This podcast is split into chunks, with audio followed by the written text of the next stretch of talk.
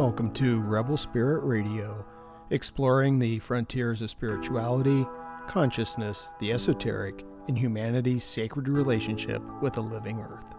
Greetings. I'm your host, Nick Mather, and in this episode, I speak with Lee Adams, author of A Visionary Guide to Lucid Dreaming. In our conversation, not only do Lee and I discuss lucid dreaming, but we also talk about dialoguing with your dreams, symbolism and synchronicity, shamanism and shadow work, and the phenomena of sleep paralysis. At one point, you will also hear a very disgruntled kitty in the background protesting his unjust imprisonment inside the house. Sorry about that. I'm joined today by Lee Adams, author of the recently released book, A Visionary Guide to Lucid Dreaming. Lee has been actively researching, practicing, and teaching lucid dreaming for over 20 years. He is also the host of the Cosmic Echoes podcast and is a sleep and dream coach. Uh, Lee has a BA in psychology and is currently pursuing a doctoral degree at the Pacific Graduate Institute. So, welcome to Rebel Spirit Radio, Lee. Thanks. Thanks for having me. Of course. Uh, the pleasure is mine. I am so very much looking forward to this conversation. So, uh, let me first ask Is there anything I missed uh, in your introduction or anything that uh, needs correcting? No, I think yeah, I think that pretty much sums me up. No, yeah. Okay, awesome. Just like anybody, there's a long history behind you know who the person is, but uh, those are pretty good key points there. Yeah. Okay, awesome. So um, I, I, wanted to first congratulate you on your book. Uh, you know, I I began exploring lucid dreaming probably about 25 years ago. I read the uh, LaBerge books. I still have a paperback copy of his Lucid Dreaming, which my understanding is that is now a rarity. Oh, um, uh, at least that's where I read somewhere recently. But it it all kind of fell to the wayside for me. Um, hmm. uh, but I, as I explained to you uh, in uh, private conversation, I had done a little bit of research on Tibetan dream yoga that also kind of fell to the wayside.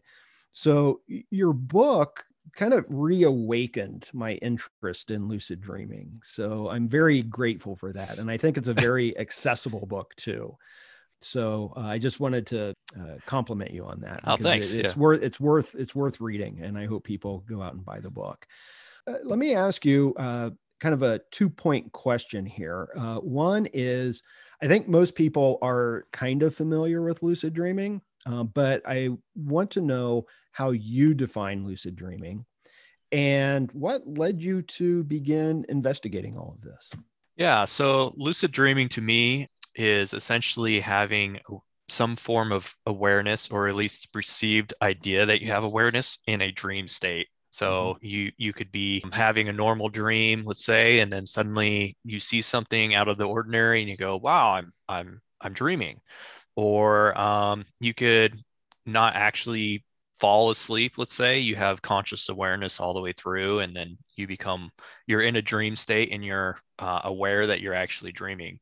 So a lot of people kind of uh, segregate that idea of having awareness in a in a dream state into multiple categories like out of body experiences and they call it astral projection things like that. What i do is i kind of put it all into one thing. Like uh, if you're having a out of body experience you have some form of awareness that you're in a dream state and that you're out of your body so in that sense i, I call that lucid dreaming as well and the same thing with this really hard to find thing that people call astral projection. I include that into lucid dreaming as well, so that there's like really no confusion as to what is going on. You have some type of awareness. So that's what I define it as. And I spent a lot of time to really kind of get that definition set for myself to say, okay, you know, I, I can't really define all these other experiences that people have. And there's so much debate online about and through books that you can read about like what an out of body experience is, what an astral projection is, how is that different from lucid dreaming or each other or whatever. So, um, you know, to make it simple, I just put it all into one thing. And in my book, I do discuss like these different experiences that I've had that are what I would classify as out of body experiences or astral projection but again, you know, I call it lucid dreaming. and kind of that sums it up. But really, I got interested in lucid dreaming because I had lucid dreams as a kid and I didn't really understand or have anybody to relate to really with these experiences that I, I, was having. So, like anything that's different than, say, the average person, that you have, you know, a unique ability, you could call it, or something like that, you know, it tends to stick out in your in your consciousness. So if i was a mar- like really good at running marathons which i'm not you know or something like that maybe people would uh, support me to be olympian or something like that you know? And so there's not a lot of support for dream uh, enthusiasts uh, but it's definitely sticks out there in the people that have those experiences. So that was the inspiration to say oh what is this? You know i would talk to friends and family about my experiences and they for the you know most part they didn't understand what i was even talking about. And so that made me really interested in it you know. Uh, i'm not getting the answers that i want from people that i identify as having knowledge and and so you know it took i took it upon myself to really dive deep into it. And then uh, throughout my life you know i've I've done a lot of what you have. I've kind of put it on the wayside, you know, put it put it to the side of me and continued on with normal life. I was in the military for 14 years. And so that's not a, exactly a, a great environment for dream induction, you know, and, mm-hmm. and, and all that and exploring those topics. So I did try my hardest at times to kind of push my dreams and this whole spiritual, you know, uh, exploration or metaphysical exp- exploration or even ph- philosophical expo- uh, exploration aside and try to continue forward with a normal job. And, um, but you know, every time I did that, I would notice that this almost energy would pop up, you know, into my life, and and dreams would become very present and very active, and and say, hey, you know, like hey we're still here you know mm-hmm. and and kind of shock me so and also kind of a dis uh like a, a feeling of not being fulfilled you know would pop up too. It's like i'm kind of putting my this special thing this gift i think in a way uh, aside trying to be normal when really like you know i should I, I maybe should embrace my strangeness my my abnormal things and really kind of figure and explore that. So it kind of you know it, it brought me back to uh, exploring these these topics. And it, it changed my life you know like uh, it changed my career path and my goals in life and really dreams kind of encompassed everything eventually you know they kind of took over everything for me. So yeah it's kind of where it brought me to here i guess.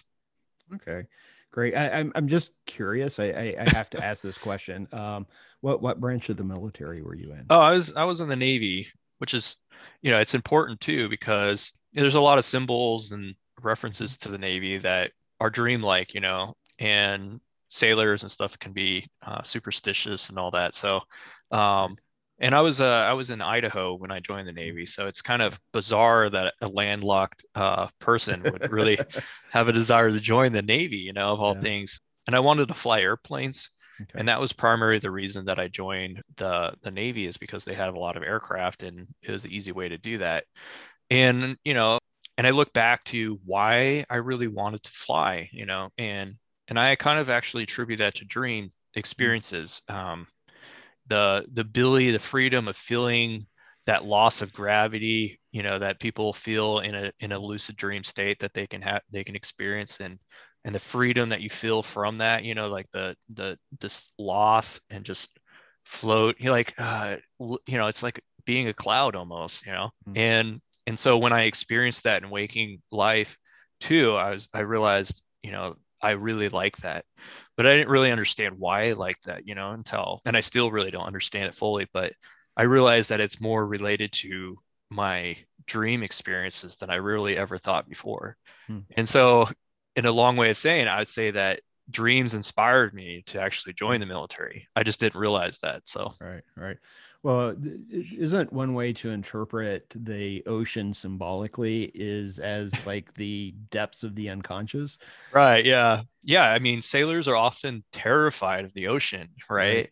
Yeah. And and they also name their boats, you know, feminine mm-hmm. um, things, and they and it's a barrier it keeps them out of the water and it's so right. strange that like a group of people that are terrified of getting in the water for the most part would want to be on the water you know right, close right. but far away you know yeah. and so there's definitely some relationship to that in my life too you know just being scared of like what's in the water what's underneath i was always terrified of sharks and uh, one of the on the day that i was going to leave to the navy we actually watched um, a movie that was about it was a real life experience that sailors went through essentially their ship got sunk by a, uh, a submarine and then they were left out in the ocean and eaten by sharks. Wow. And it was absolutely ter- terrifying. And I was like, whoa, what is going on here? You know, and my mom's like, do you want us to change the channel? And I was like, no, it's fine. But, you know, it, it's like, oh, what, what, why, why did that movie get played, you know, at that right time when I was joy, like, right. it was just some random show on TV. And then um, this relationship to sharks and the relationship to the, the unknown underneath the water and stuff. I'm really in this symbolism as you are. So, yeah, yeah. um, you know yeah it's uh, kind of making me think that you know that would actually i don't know if anyone's ever done this but that would be a fascinating study to look at the symbolism of sailing and you know the navy and whatnot because i'm thinking of you know the old maps you know where you have the oceans you know the yeah. sea monsters coming up and yeah. everything that's like yeah that's a very highly charged symbolic language right there yes yeah and the navy is full of uh, ritual and mm-hmm. symbols, you yeah. know, the rank structure, as well as like they essentially every single ship, even in modern day, takes time,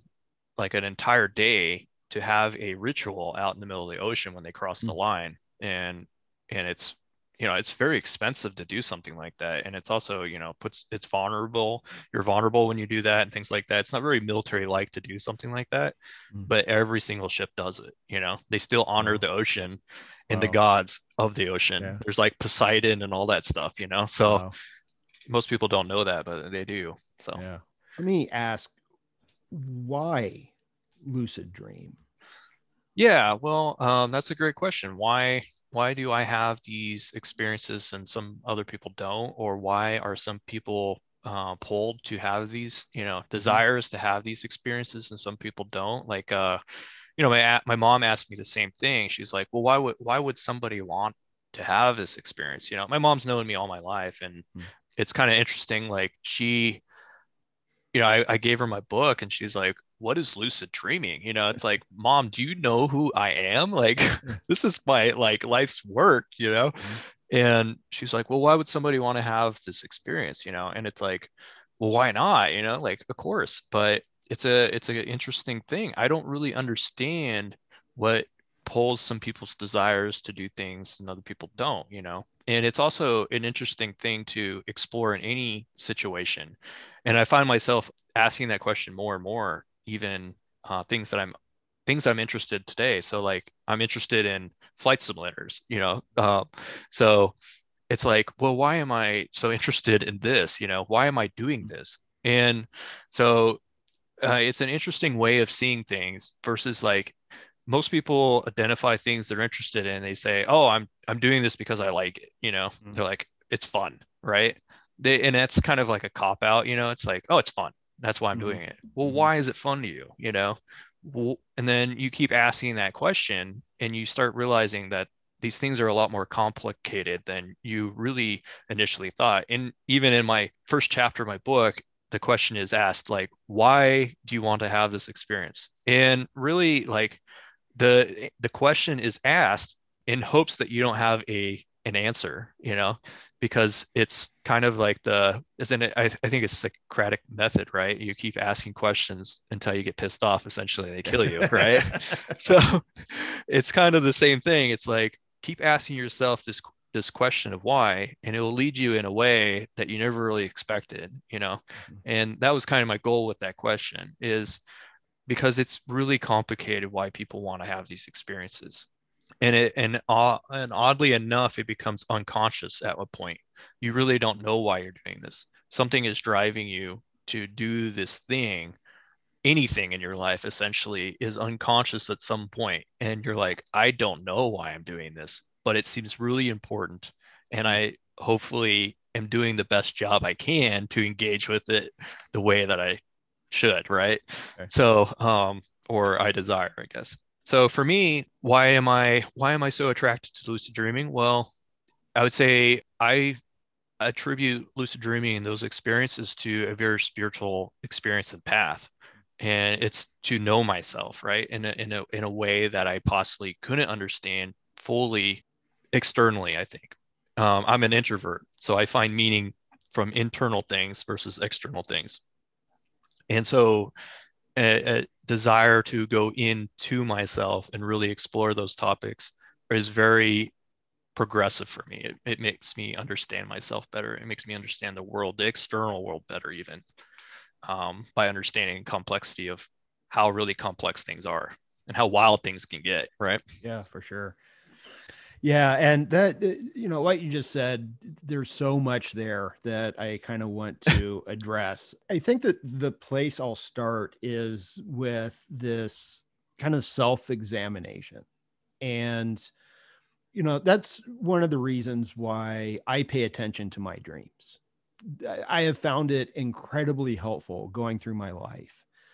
Yet there seems to be, and I don't quite understand why this is the case, but there seems to be this, at least from our culture, uh, this I don't think applies to all cultures, but this belittling of dreams mm. that they are really just you know garbage in garbage out and they don't have much to tell us but yet our culture and all cultures you know uh, even just looking at western culture dreams are have always been very important. You know eh, we look at the biblical text especially you know the hebrew bible old testament there you know jacob has this dream at bethel of the angels going up and down the ladder and joseph is interpreting dreams for the pharaoh. Am i stereotyping our culture? Do you think that people don't take dreams seriously i'll just start there yeah that's a great uh, question i think absolutely people discredit their dreams uh, as a useful tool that they can use during the day. And I think our culture, you know, the the Western culture has infected the entire world with modernism, and essentially modernism and symbolic uh, understanding and knowledge through symbols is complete opposition of each other. So the you can be scientific about those things, but you really don't get to the the the meat of the material if you're analyzing everything in through the scientific method. You you're quantifying things right? And some things really aren't meant to really be quantified because they lose their use. Say you have a you know i use the conversation analogy if i'm having a conversation with you and i'm sitting there writing down how many words you said you know like ums or thes or whatever i'm really being completely disrespectful to the relationship that you and I are trying to build with each other. And so, you know, if you're doing that with your dreams, you're kind of disrespecting the conversation that you're trying to have with yourself or, you know, with your dreams. And so it's not really progressive in the dream space to be of a analytical mind you know like to be sitting there and saying dissecting everything and putting it in little boxes you know so you can make sense of it. It's sometimes you know it's it would be more beneficial to have a conversation and to to learn that way. And people generally i think don't really understand the concept of symbols and how dream symbols you know what they really represent and a good example i think of this is again the conversation you and i are having like you're a you're a human being you know i see you in such a way based on our previous conversation or emails things like that so i I have this idea of who you really are, you know, at least an idea of who you are to me. And you represent the symbol of Nick, right? But I don't really know Nick. Like, you know, I don't know Nick from childhood, every second of his life, all the way up to being who you are today, right? But I have a little background. So my mind generates like a symbol of who you are, and I can interact with that and I can communicate with that but that only goes so far you know mm-hmm. the real knowledge that i'm going to get is in having a conversation with you right but the symbol is good enough that you and I can have a conversation now, right? It's like the the conversation starter in a way, right? And so dream symbols are the same way. They they represent things that are much more complex than really we can ever get to, but they're conversation starters. They're the bridge so you can actually communicate to you could call it the unconscious, right? Or subconscious and so on. So that's kind of what dreams are doing. But if you told somebody, you know, that uh, if they're a scientist, you know, you're like, oh, you know, symbols are conversation starters, you know, they'd be like, what does that even mean? You know, like you can't really quantify that very well. So I think the, you know, the, the very physical realness of reality and studying that and exploring the usefulness of the things in that kind of are in opposition of this this other way of learning this other way of having knowledge. And you know researchers have attributed that to like left uh, left brain right brain dominance in cultures right? And we're very right brain dominant culture as well as the majority of the world today because our goal is to maxif- maximize the efficiency that we have while we're awake and demonize anything that is anything that we're asleep. The negative outcome of that is creativity and self-expression kind of goes out the window you know over time. And then the culture the effectiveness of the material right production eventually goes down.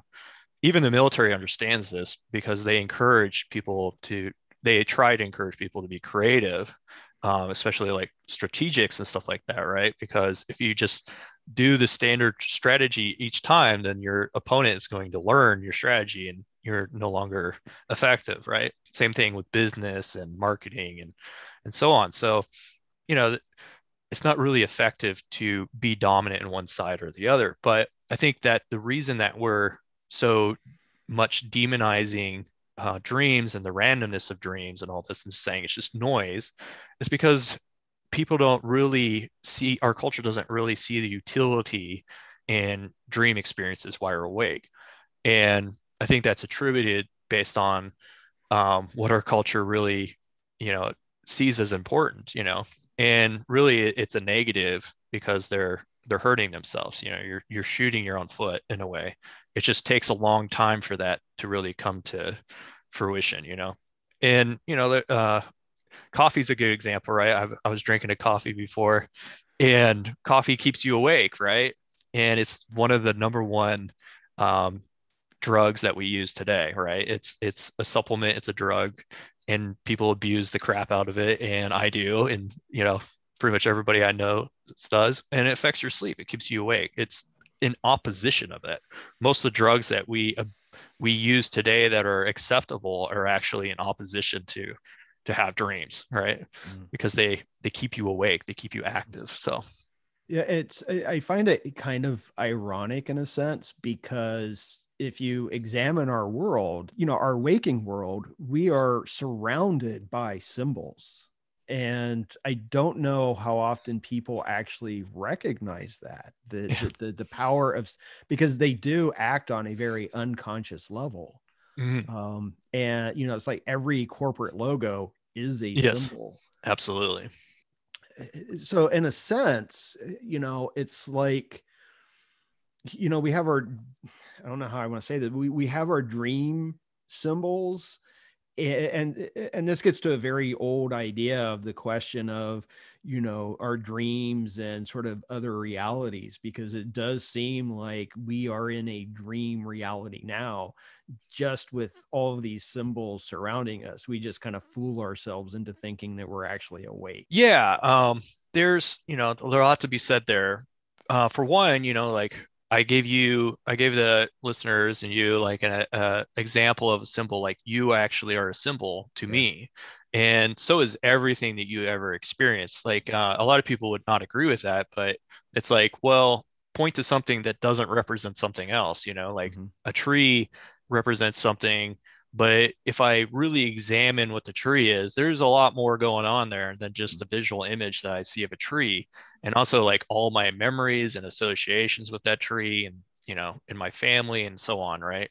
And, you know, my genes and you could say to my relationship my past memories as as through genetics, right? Uh, dealing with the tree. So it's like there's a lot more going on with the tree than what I see. So I use the tree as a solid object, the thing that I can know, but it's a symbol. It, it's much more in depth than that. And you can apply that to everything that you experience in life, even like words, even thoughts in a sense are kind of they represent much more deeper things that have history and so on. So um, the world that we live in is symbolic. It absolutely is. So, and symbols absolutely have meaning to them. And to deny that is kind of, I think that's a logical error in thinking. And, um, and also like, you know, your question about modernism kind of looking at dreams as wasteful information. It's like, okay, well, if we say that, then we can say the same thing about waking reality.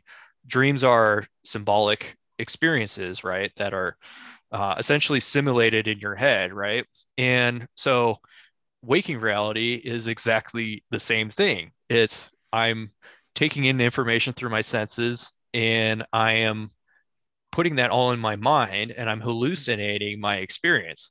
It may be more real, quote unquote, than a dream experience because it's a physical experience that you and I share together, but it's still symbolic and it's still error, it's full of errors. So what I'm hallucinating isn't the same thing you're hallucinating. Like, and we really can't determine how vastly different those things are either. You know, it's like, uh, tell me what the smell of a rose is or the color red. Like, you can't it's impossible but we look at red you know look at the red rose and we go oh that's a red rose you know and it smells like a rose but like how do i know that your smell is the same as me or the color is the same? I have no way of knowing that you know i just assume right? So it's the waking world is a lot more like a dream experience than we really think. And it takes a lot of energy from the mind to create this this hallucination of the waking world right? But it also does the same thing with dreams. It takes a credible amount of information and work and energy in order to create this this dialogue while you're asleep you know you're you're hallucinating these experiences too it's in your your it's so complex you know and some of these dreams you like you have repeating dreams it's like the amount of energy that the mind took in order to create that story for you is outrageous. You know, no computer system today could do anything remotely close to that. So it's like, I think people that think that dreams are just random noise are they're denying the facts really you know mm-hmm. and yeah i don't it's i don't know how they came to that conclusion really if they really cared and paid attention to uh, the evidence you know the studies anything remotely close to that they would realize pretty quickly that this idea that dreams are just random noise is it's beyond my understanding how they even got to that conclusion. So, yeah. And I think that often people, what I find is that they claim that they don't dream, hmm. whereas we know that everyone dreams. They right. just may not remember their dreams. Yeah. And when they do remember the dreams, I think quite often the response is, well, that was weird. Yeah. Yeah when you were speaking, it reminded me of this um, experiment I did. Um, I was probably in my late 20s, and this is when I was really kind of up to my eyebrows uh, reading uh, Carl Jung.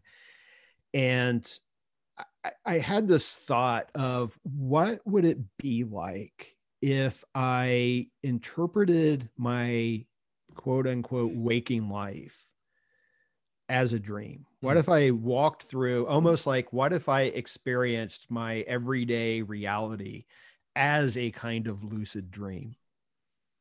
Yeah. And I had to stop. I, I, I could only do that. I think I I think that lasted about a month, and I had to stop um, because it was just too much. And I thought, right. okay, madness is just around the corner. Yes. Um, but I wonder, are we, do you think that we might be missing something by not engaging in the world and our waking life? Because I think that, you know, you defined a lucid dream as, correct me if I'm misremembering, but it's a, an awareness in a dream. But you also note, I know in your book, that one of the best ways to start lucid dreaming is to be aware in your life. Right. Yeah, exactly. Like um, most techniques uh, associated with tools to get you to have lucid dreams are essentially awareness training while you're awake.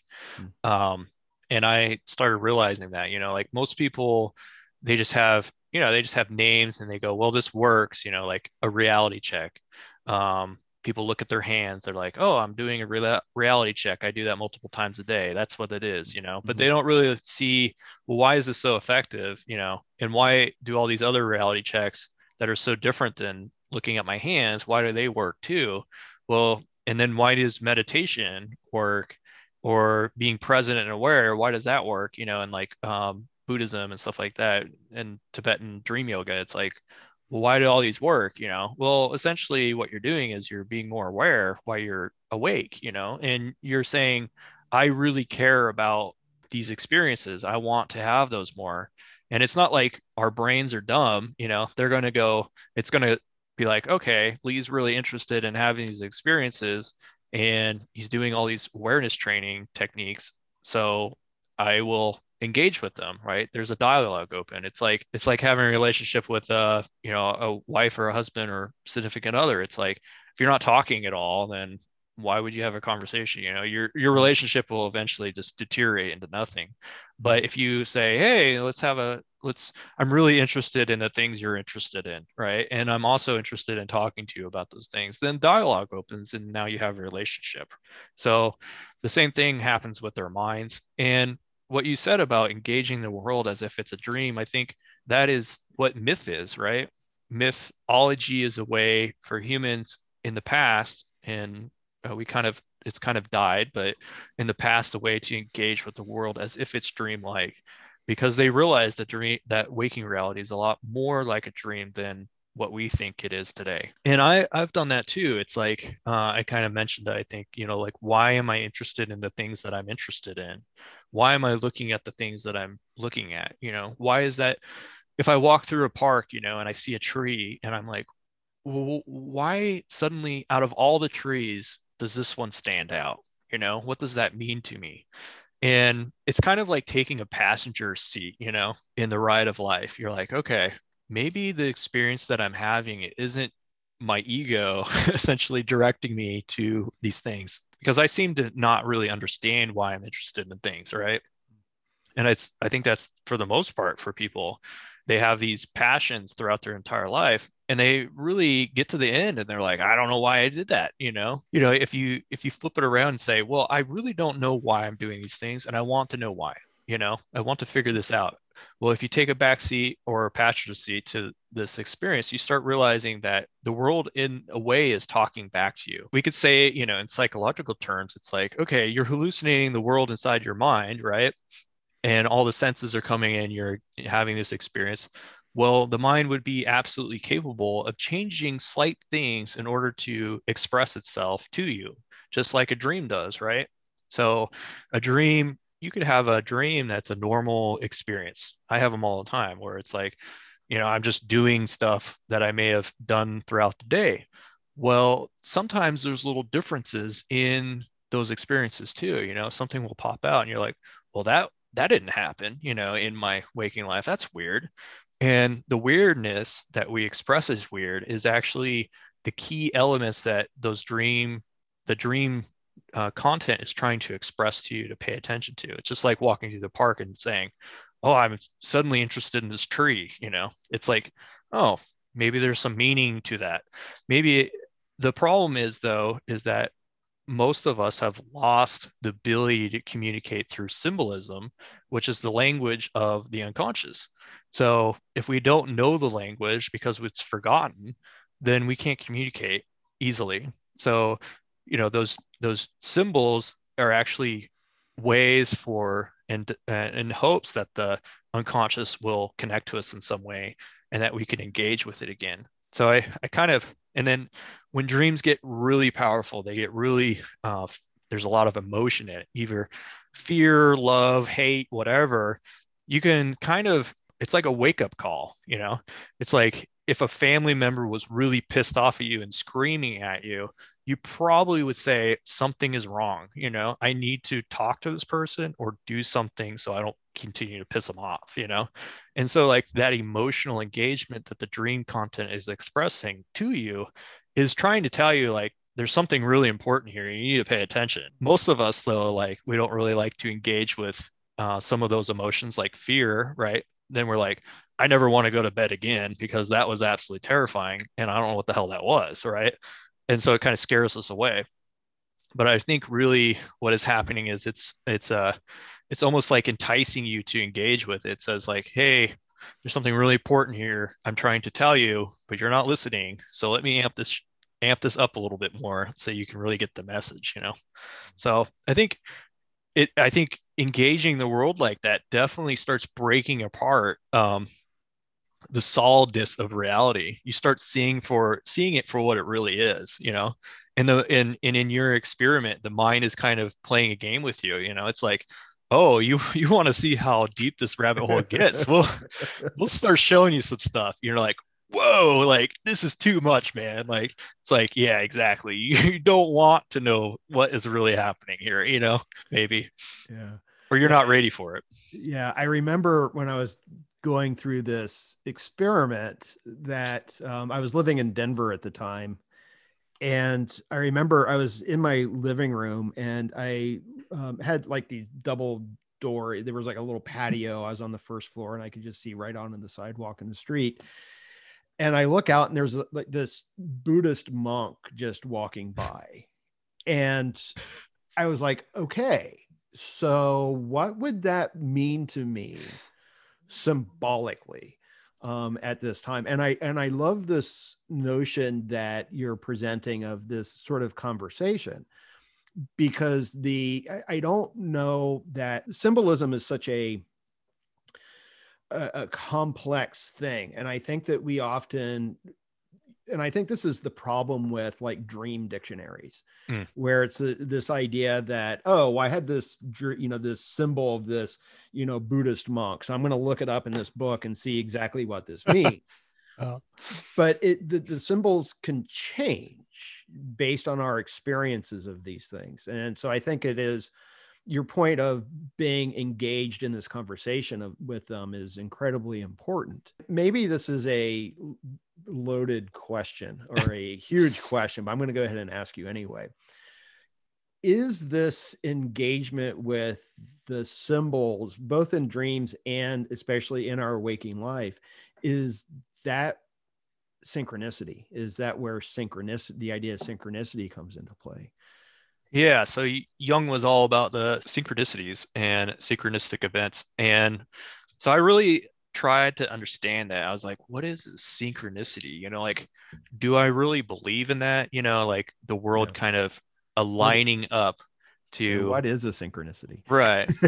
yeah. So, I mean, that's a, you know, I, I'll define it for myself, I guess. Seemingly random events occurring in such a way that it seems almost predestined or it lines up perfectly to you know um that's a horrible definition but it lines up perfectly to other events you know like it's undeniably almost undeniably perfect experience you know? It's like wow i can't believe that just happened. Like there's no way i could calculate the possibility of that happening. And so at the time i was really uh, exploring that and being like, well, what what is that? And I had such uh, synchronistic events happen to me that it was in a friend uh, that it was absolutely undeniable that those events can happen. So I won't I won't go into long detail about the story, but people can decide on their own. Essentially, I think that's the important part is if they think synchronistic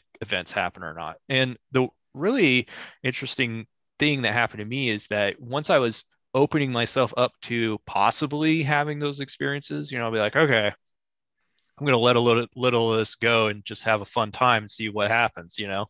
And then it started happening, and I was like, okay. And I kind of actually took a break too because it became so bizarre and weird. I didn't know what to do with it. And I was like, this is this is just too much for me. I got I got a life I got to live. But you know, you could again talk about it in in psychological terms. Like again, you know, we hallucinate the world inside our mind based on modern science, right? And so we don't really know how vastly different my experience is from yours. And so the world that I'm hallucinating, the dream, or not the dream, the unconscious could change and modify in such a way that things line up perfectly, you know, and I'm experiencing something that maybe you're not experiencing, but it's so perfectly aligned in my psyche that it feels like it's the world talking back to me, the, the greater world.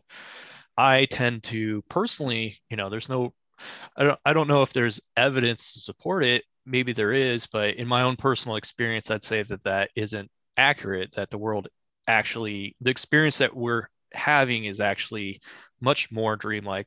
What, like we said before, in that the unconscious, what we call the unconscious, is a lot more in control of this experience than as a greater experience than we'd like to think, that I would like to think. So, so I do think that synchronicities do exist but then the question comes up okay, so say that you had this seemingly random event and it was perfectly timed up, you know, like I, I don't really have a good example, but let's just say, you know, something happened that was perfect, you know, it was a synchronistic event. And then you go, well, what took it? What took, uh, what had to be in place for this event to happen perfectly as it is? Well, then you think about your past. You're like, every moment every second that brought me up to that point you know all the all the red lights that i was pissed off at you know waiting for the next car to move or whatever i'm like i gotta get home right now. Put the red lights in front of me.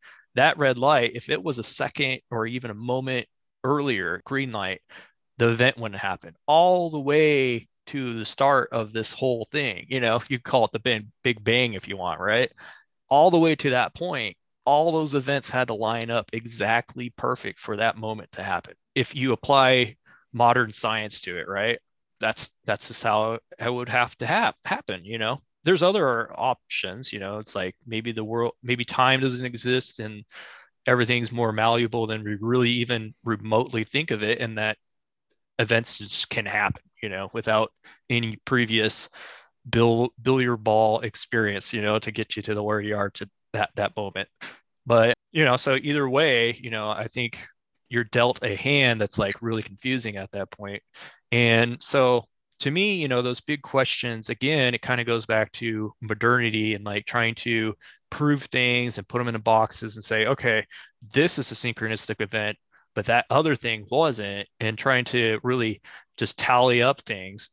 It's contrary to what's important. The importance is that these experiences happen regardless if like so-called synchronistic or not you experience them as that what does that mean? And and really going back to trying to have that conversation again and again you know we have to kind of retrain ourselves to say hey stop trying to prove everything. Stop trying to put everything in a little box. Have a conversation you know? Like you did with the the buddhist monk you're like what does that mean to me? Right like a scientist be like okay i had this weird event happen to me. How many seconds did it take to get there? Colors were we wearing? How many times have i seen a buddhist monk before? All this stuff you know you kind of just put that to the wayside you said.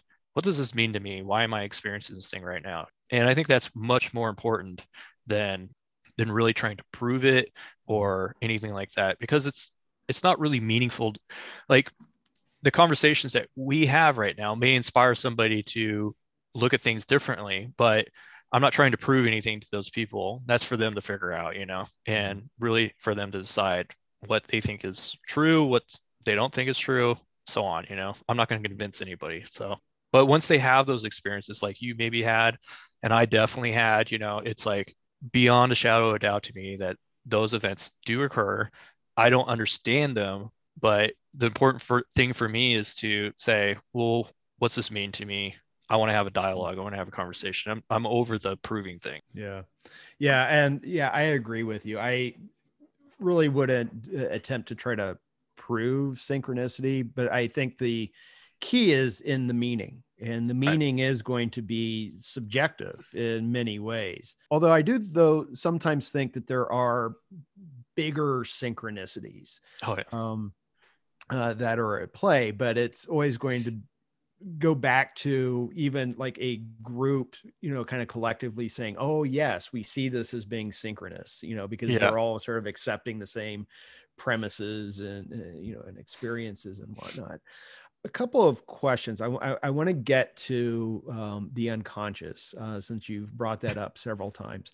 But first, I, I still want to kind of investigate a little bit the symbolism because you've suggested that our relationship to symbols is currently degraded in our culture. And I agree with that. One of the concerns I have is, you know, the symbolic world is such a rich world, and it is, as you pointed out, our the grounding, I think, for our creativity. But it often seems to me that all of this has been colonized by mass media Right. and the things. And it's like, if I have to see one more movie that tells the hero's journey, um, Uh, you know, Yeah. and, and I'm glad it's there, but it's like, I guess that we can have our own individual interpretations of some of these symbols that we're being presented with. right. I've noticed that, and this used to be the case a lot back in my own personal history, but I used to have a recurring setting in some of my dreams. And it was this old, dilapidated movie theater. And sometimes when I would be in the theater in the dream, there would be movies playing. And I, my interpretation of that was these are the archetypes. This hmm. is the archetypal imagery. And I- would have these dreams of this theater for probably a good 10 or 15 years, probably closer to 10. Hmm. Yeah, 10. And when I actually figured out what was going on and sort of resolved the issues that the dreams were telling me, the very last dream I had, this theater had been completely refurbished Hmm. and they were holding the Academy Awards there Oh, and the uh, the host I, re- I remember this uh, it was uh, Steve Allen and uh, uh, and uh, Lily Tomlin um, and if you remember they did a movie together I think back in the 80s um, I, I think I forget all of me or something where she gets in his body so it was like for me the union of the masculine Hmm. and feminine oh wow. Yeah. I, don't really dream of that. I never dream of that theater again. I still sometimes dream of movie theaters, which I always see as okay, here, this is something that's archetypal. But I do have images in my dreams of, you know, movies and characters from television and whatnot that I've seen. And I, I'm just kind of curious. It seems to me, in many ways, that our capacity or our ability to create our own myths have in some ways been taken away from us Mm. just because of this proliferation of media Right. um uh, what what do you do you agree with that or Yeah, no, I agree with it. I don't know if it's intentionally done or not. I'm pretty uh I tend to think that I'm more on the side that it was intentionally done to remove the imagination of people to become better consumers and Mm. that the media and marketing has really the really good media, the really good marketing, right? That really takes people's imaginations away. Does a really good job in using pretty, you know, I would call them universal symbols in order to drive people in order to buy their product or do whatever they want them to do. Uh, it doesn't necessarily have to be a, a, a visual image either. It could be a sound, it could be an emotional response from images, things like that, you know. So they marketing is essentially using symbols in order to manipulate people to do what you want them to do, you know, buy a product. Um, I was looking at like the Head and Shoulders logo, which is essentially an Ouroboros. Um, and I didn't really, I never really noticed that. You know, I've used Head and Shoulders for years because my lovely dandruff problem. um, but you know, um, so it's like, oh, I, I buy this product, I look at the logo, you know, I don't really think much of it, but why did they pick that logo, you know, of all things? And the same thing goes with like NBC, you know, like the peacock with the mini feathers and the all-seeing eye, I think uh, ABC or I forget, Yeah, I get them mixed up. CBS. Yeah, Yeah, CBS. And it's like, um, I looked up, you know, why they picked those things, and they're like, oh, I just, I just, they just picked it. You know, that's mm-hmm. the explanation. It's like, no, not at all. Yeah. Uh, these people that create those systems really understand what those symbols mean. I think, even if it's mm-hmm. not completely in their awareness, it could be unconscious again, and they chose those images to represent what they're essentially are doing. And so the peacock, you know, is associated with like alchemy too, often, you know, and then obviously the eye is a pretty pretty popular image for you know people that are conspiracy theorists and stuff like that. But it's definitely an alchemical image as well, and Mason uh, image. So, and it's all over the place in America too. So and you know structures even in america um, architect architectural structures such as like the capitol buildings and stuff like that they they have a round top and they have a square bottom and uh, that was intentionally done you know to symbolize heaven and earth united together. And most people don't really think of these things right? They just they see something and they go oh you know it's it's pretty it's cool you know whatever. But they don't really understand what why they're getting those emotional responses from that. And people that understand symbols very well, I think they understand that some of these things are universal and they can use them to get to drive things the way they want people to drive. And in turn, they can control their imaginations. You know, they can control their emotional responses and they can dictate them to be better consumers, workers, uh, less imaginative, so on. And it kind of drives the the progress of America and consumerism throughout the world, like those symbols do. So, in the universal symbols, I think every symbol, everything is universal in the sense that we that's how we recognize things. You know, it's universal to humans that we, you know, we see things and we have similar emotional responses to anything essentially. But there's universal symbols for us in based on culture, right? So like um, we can look at like a KKK guy with a hoodie on or whatever, not a hoodie, but the you know the pointed hat, and we're like that's that's obviously a racist dude, you know. And so we've been kind of taught to identify that as what what we think it is, and pretty much anybody in the world can see that now and say, oh, okay, we know who that is, you know. Mm-hmm. So that's universal in a sense that it's cultural based, you know, and universal for humans, you know. But there's other like uh but I mean all these things have grounding in something else too, you know, like symbols go down, they go down forever. So right, right. um eventually you get to something that really represents. I tend to think that symbols are more than um just these things that we call the imagination too. I tend to think that the concept that symbols are alive that they connect to actual consciousnesses, you could say. Uh, I think that's more closer to the truth than just saying, oh, they're just images that we like. And the reason that we have emotional responses to these things is because the consciousnesses are actually affecting us in our physical being, you know.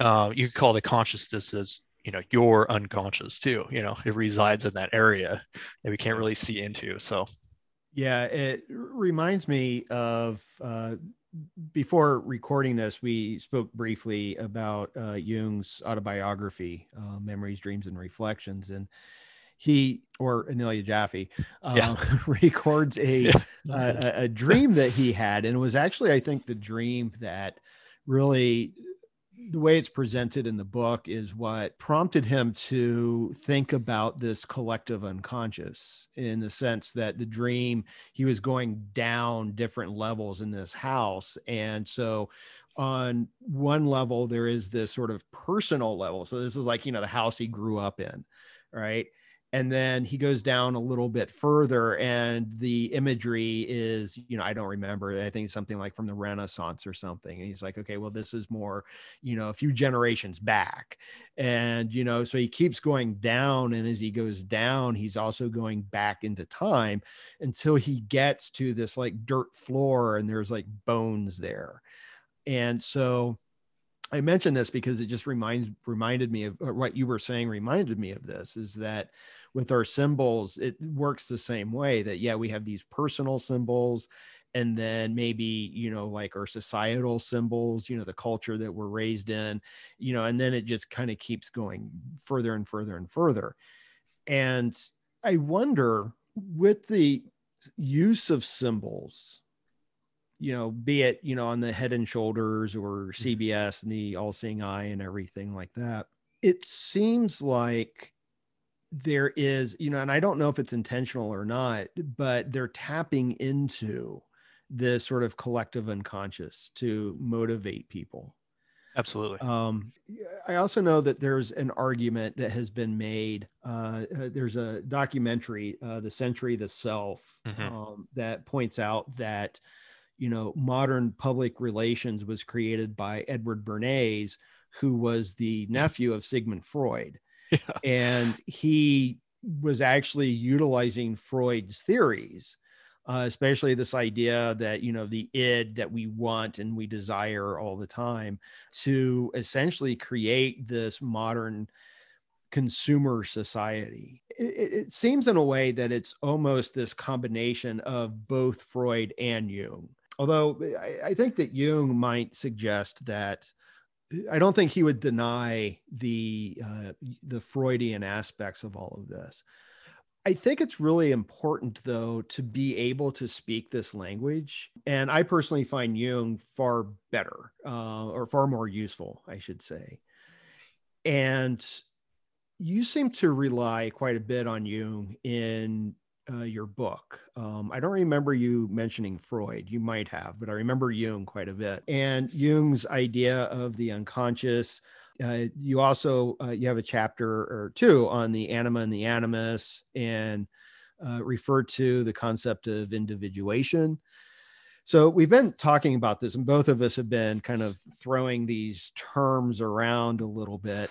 And I don't want to be unfair to you, but and I know this is a huge question, but um, let's take a step back a little bit and just for any listener who may not be familiar uh, with Jung and some of these ideas, can we break them down a little bit? Uh, let's start with the unconscious. Yeah. Uh, mention the unconscious. What in the world is the unconscious? Well, we could teach like uh, probably you know a few week course on this one. Um, yeah. And really still probably not get to what Jung was really talking about, I don't think. Um, but from my perspective, you know, the the unconscious essentially um, a good analogy would be looking at the Earth and looking at space. There's a there's a point where the Earth ends and space begins, and so gravity's lost, our atmosphere is lost, and now we're with something else, right? And there's all these other planets and stars and life forms out there and it goes on forever, right? And essentially that is the unconscious. It's mm. it's going out your personal space, your personal earth space, and then you're you're now in the realm of all this other stuff that actually affects you. You know, like mm.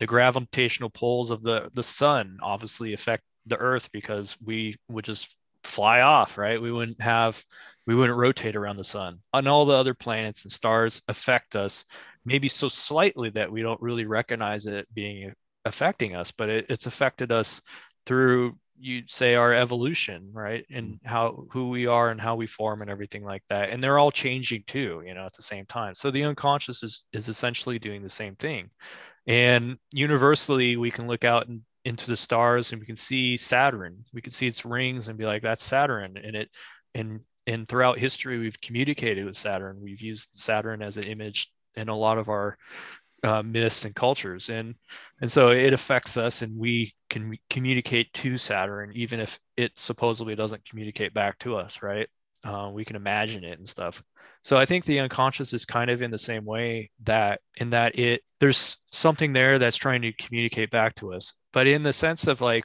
what i really think of it as i think of it as another aspect of yourself too that that you really has a lot more knowledge, I guess, uh, experience in it. It's a collective too. It can be collective in the sense that um, Jung believed that human, all humans, in a sense, were connected to each other in some way and could communicate. Essentially, wireless networks, right?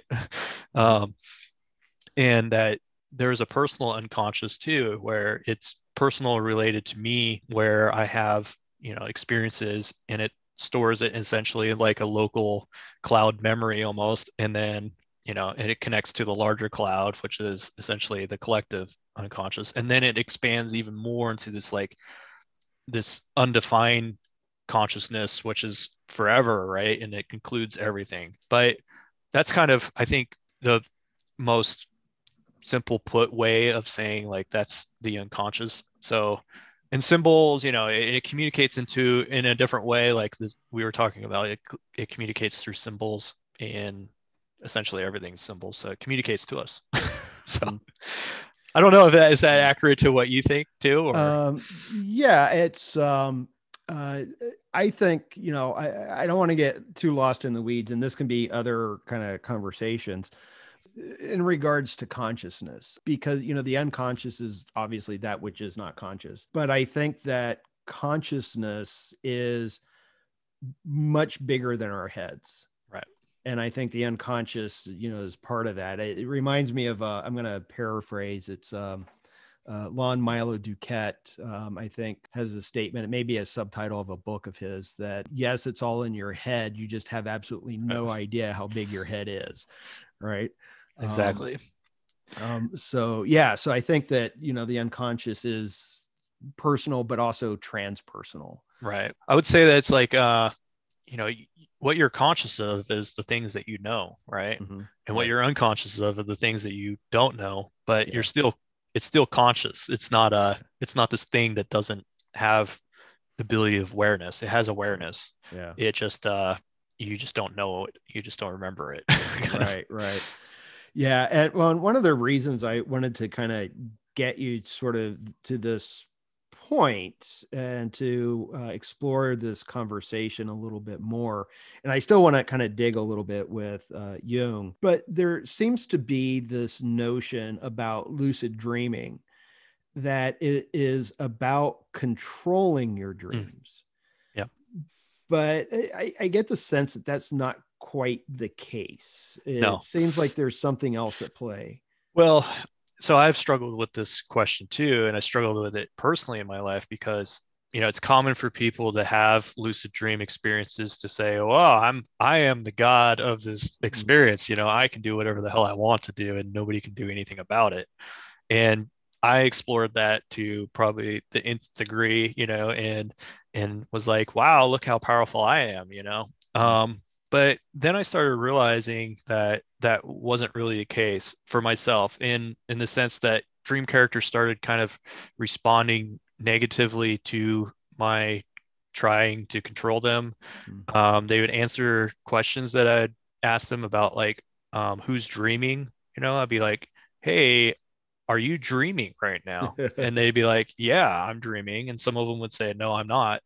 And I'd be like, "Well, if you're dreaming, then then what am I? You know, and they're mm-hmm. like, you're you're a dream character, and I'd be mm-hmm. like, well, I'm dreaming you, you know, and they're like, no, I'm dreaming you, and we get in like arguments over it, wow. you know, and and then other dream characters essentially controlling me, and which is something that I would do to them, you know, and it'd be like, oh, I've had dream characters remove my memory, you know, they're like, hmm. Oh you think you're dreaming me so what i'll do is i'll just remove your remove your memory. And i'll be like what? And then suddenly i start forgetting things. I'm like oh my god like what do you what, what's going on here? You know? Turns into a nightmare pretty quick. And i got asked jungian communities aren't super passionate about lucid dreams because of that. They think it's very dangerous to control the unconscious or even attempt to control it. And so one of my classmates was like do you think you can abuse lucid dreams? And I was like, no. And they're like, they laughed at me and they're like, you don't think that? And I'm like, no, I don't think that at all. Because it's putting you in your place. People that think they can actually control their dreams have a logical error in their thinking mm-hmm. because the dream and and this goes back to what I do know about Tibetan dream yoga, right? Is that Tibetan dream yoga doesn't say that lucid dreaming is like special or anything like that.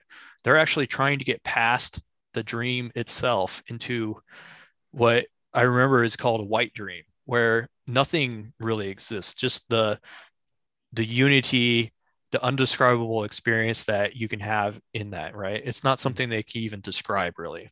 And so, you know, you look at that and you go, well, what are they talking about? Well, dream worlds are generated around the character. It's like a movie and you're an actor in this play, right? The script's written, the scenes presented to you, all the the scenery is generated, everything is around you, even the memories that you have about what you're doing. So I I mean, example of this, I've had dreams where I'm doing bizarre weird things, right? And it seems totally normal to me. I even I can reflect in the dream and be like, "Oh, of course this makes sense because I have all these memories of me doing all these things that led me to this place. Obviously, this is real. There's no question of the validity to that that experience. Well, the memories themselves are, were fabricated in such a way that I thought that this was normal, right? So if that's possible, then so is the ability to become lucid in a dream can be fabricated. So me thinking, oh, I have awareness in my dream, I can control things, that very well is possibly an illusion by itself. It's actually a false memory provided by the dream to say, now Lee's lucid and he can control stuff and this is going to be another dream lesson now now i'm an interactive character in the dream actually kind of playing the part of the character not even know i'm playing the part of the character so there's a lot of debate i think in lucid dream research today um, at least with the people that i talk to where they go yeah, we don't really even know if you can be fully lucid in a dream because there's always a, a narr- I call it the narrator. The narrator is always three steps ahead of you, generating the world around you. Uh, good analogy is like a video game. Anywhere you look in a video game, the world is generated by the graphics card. You know, the graphics, mm. com- the par- computer is generating the world around you, and you're the character running around it when you're not looking at the direction of the wherever you're facing, the world isn't there. It doesn't exist. But anywhere you look, it's already generated. The story's already generated. You're just a character running around in the story, you know. And if it's a really good advanced computer game, it would always generate content in front of you to direct you to do whatever it wanted you to do. So you would really have no choice in the story. You're always acting out whatever the the programmer or the the narrator wanted you to do, right? So in a sense, you know, I think dreams are similar in the sense that you can't escape the world that you're in that's generated around you, the memories, the content, the emotional, everything is always generated in front of you. So even the control idea, there's no such thing as abuse because it's always it's allowing you to see, think that you're abusing it, you know? Mm and the lesson in there is essentially for me uh, it's a lesson of control and what really control is. If you think that you're totally in control of your life even remotely really in control of your life in waking reality you're you're going to be sadly mistaken when when it suddenly goes out of control you know? You're like how did this happen to me? How could it how could this happen when i was in such control? Well the reality of this the situation is you were never in control. You had the illusion of control until it finally broke down and you saw past the veil you know? So the dream is is exactly the same. So anybody that says oh i can control my dreams i'm like wow dude that's cool. And but then and if they like if somebody says oh we're these people are just abusing their dream characters and they're abusing their mind it's like i don't think you understand how big the mind really is and how powerful the mind is you know? And what really is happening here. So yeah just I think the control thing is an illusion, you know, essentially. But you know, I encourage people to have lucid dreams, obviously, because I wrote a book about it. But in my uh, my desire is that people will eventually get past that that lesson of control and they'll start releasing their control over to the dream and try to build dialogue you know if i'm having a conversation with you and i'm constantly just waiting for my turn to talk we're not having much of a conversation. I'm actually trying to control the conversation and destroys the conversation completely. So by releasing control over to you and saying okay what do you have to say now? Then we can have a dialogue. And mm-hmm. that's really what i think dreams are trying to get to. And myth is that myth is a is a dialogue. It's not a it's not a one way story. Yeah. And what was it that um I think Joseph Campbell said that myth is the public dream and dream is the private myth. Uh, yeah. Something like that. I, I haven't I, I don't remember that saying, but that's really good. I'm gonna remember Yeah. that one. Yeah, I forget where where he said that, but I, I know he did. Uh, so you mentioned the um uh the narrator. Do you have any idea who or what this narrator is? No, I don't. Um, you know, and maybe it's not just one. I mean, I definitely seem to have dreams that are uh, in contradiction of each other, Mhm. and I didn't really, um, I didn't really see dreams as having a positive and negative effect to Mhm. them uh, until more recently. I was listening to an interview by I forget the author's name, but he wrote the Chicken Qabalah. Oh, yeah, and- uh, Lon Milo DuQuette. Yeah. Yeah, he's an interesting dude, but he he got asked the questions about dreams too, and he said it was about some negative dreams, and he's like, well, you can have ego-based dreams, and I was like, ego-based dreams? That's not something Jung would say, right? And essentially, what he was saying is like, essentially, you know, in uh, occultism and stuff, they they believe in a higher self, and pretty much you're trying to progress to the point that you can kind of reunite with that thing Mhm. and that's essentially individualization too right is the reuniting with the higher self or the self and so but ego you know can be in the way of that the- according to the Chicken Qabalah guy. And you can have ego-based dreams where it's trying to deter you from trying to progress in a in a direction. And so you know anybody that really believes that dreams are all progressive would see this ego-based dream and be like oh it's progressive. It's actually trying to help me out. Real according to this guy you know it's turned around and actually is trying to lead you astray so that you don't continue to progress and so it's a it's a tricky thing there you know? And it would it makes sense that dreams would have a positive side and a negative side to them because all things do. And if you had a conversation with two mentors right you may call them both mentors but one may try to control you and lead you astray and try to be you know with them the whole for the rest of your life you know and now you're in a cult. Um, but another mentor may try to be like hey man you know here's some ways i did some things and you may want to follow this to progress to be a better person or whatever you want to call it. So i don't see why dreams wouldn't do the same thing. Hmm. so that's why it's like really important to have dialogue and not like put things in little boxes you know? Because you need to really fill these things out and say well, what I- what what am i trying to learn here? You know what's what's trying to teach me and why you know Yeah, like yeah. where where am i going with this so i mean i've there are cases where people have had lucid dreams and they end up um, murdering people in real in waking reality because of Mhm. their dreams so Yeah. it's not a you know it's not a it, it's definitely not just whatever butterflies and rainbows you know Mhm. it it can you can have some negative effects from all this stuff and i've been really challenged by some dreams too you know Mhm. like i'm like what was that? Where did that come from? What does that mean? And you know some really horrific stuff that i never really even thought was inside me. But then you know i had these dreams and i'm like wow okay you know i'm a monster really when it comes down to it. And i'm i'm really lucky that i don't express these things sometimes. And and i need to i need to really be aware of that because the more i'm aware of how much of a monster i am the the better human being i can be. And dreams have shown me that. But i think many people may take those experiences and say i never i don't want to i don't want to see that ever again.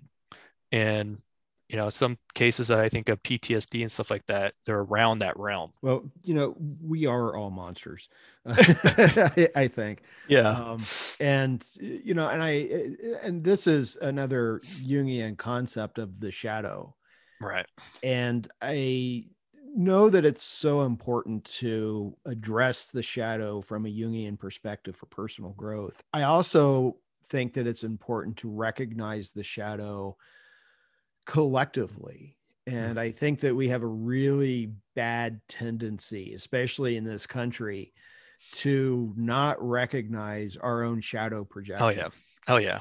You know i was I, I i thought about this you know i mean it's it's obvious now in terms of how like the political parties you know Oh, are yeah. addressing each other.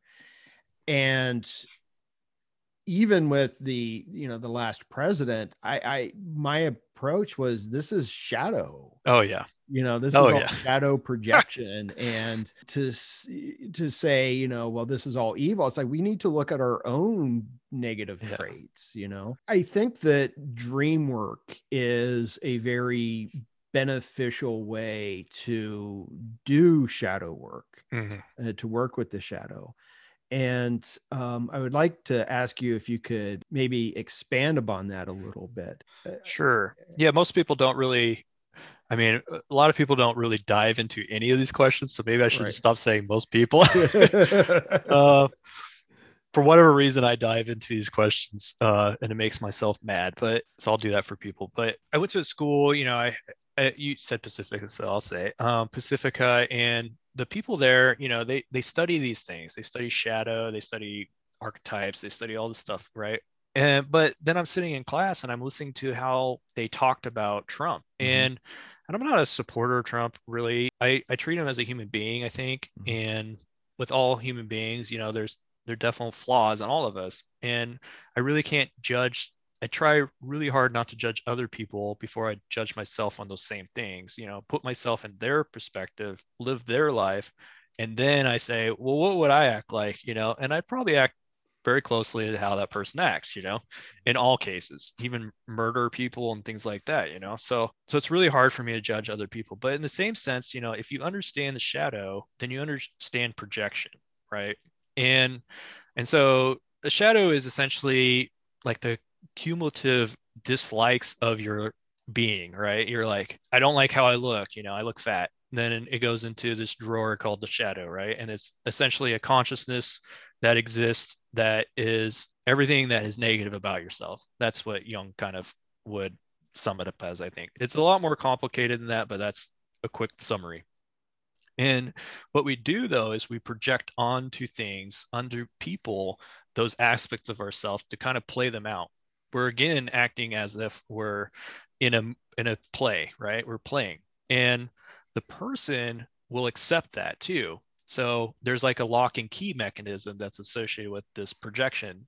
So if we're projecting things that we don't like onto somebody, the person can reject it or they can accept it. And if they accept it, then we our hatred towards that person sticks to them and it seems like we actually have this hate relationship with them and they actually unknowing to themselves maybe accept that that hatred and they're they're actually acting as like a soundboard for your hatred so you can actually kind of work it out on that person. Same thing with love and all the other emotions that we feel. So you know and people would say well well how how's that possible? Well it goes back to essentially everything that you've ever experienced is inside your mind right? And so if if you dislike somebody the only way that you can actually relate to that person is by having those things that you dislike about that person already inside yourself in some aspect that's the only way that you can relate to even the hatred that you feel towards that person so if you dislike trump so much you know then it's a great mirror to turn around and say, well, why? What are those things I dislike about him that's actually mm-hmm. inside myself? You know, I think that's a much more progressive way than saying, I hate that person. I don't know why, you know, or here's all the reasons I hate them and and just continually doing that, you know. But to each their own, you know, everyone's playing their own game, I guess, with themselves. So that's their game. But, you know, in shadow work in lucid dreams, essentially it gets complicated because Jung never really, uh, he never acknowledged really the metaphysical aspects of dreams or uh, reality.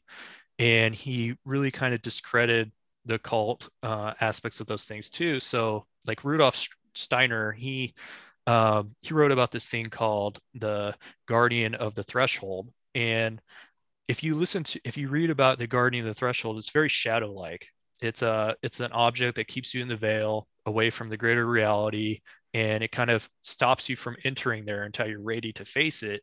And essentially it's kind of a fearful thing right? And it's also described very shadow like too. And so you know there's that aspect of it in dreams you can dread or I have dredged up, you know, shadow like stuff with nightmare like figures in my dream and tried to communicate to them. So, an instance of this that's in my book is me interacting with a zombie. And so, in the dream, uh, well, a little backstory I was continu- continually having lucid dream experiences and out of body experiences, which are lucid dreams, in my house. And um, I was very proud of myself because I would go and attack these dream characters that were nightmarish and beat the hell out of them, right? And I was like, yeah, I'm so cool, you know, I'm powerful. And at the time, I was luckily taking a class on Buddhism uh, from a teacher who's still my friend today. And he's one of the type of people who'll just tell you like straight up if you're kind of messing up, you know?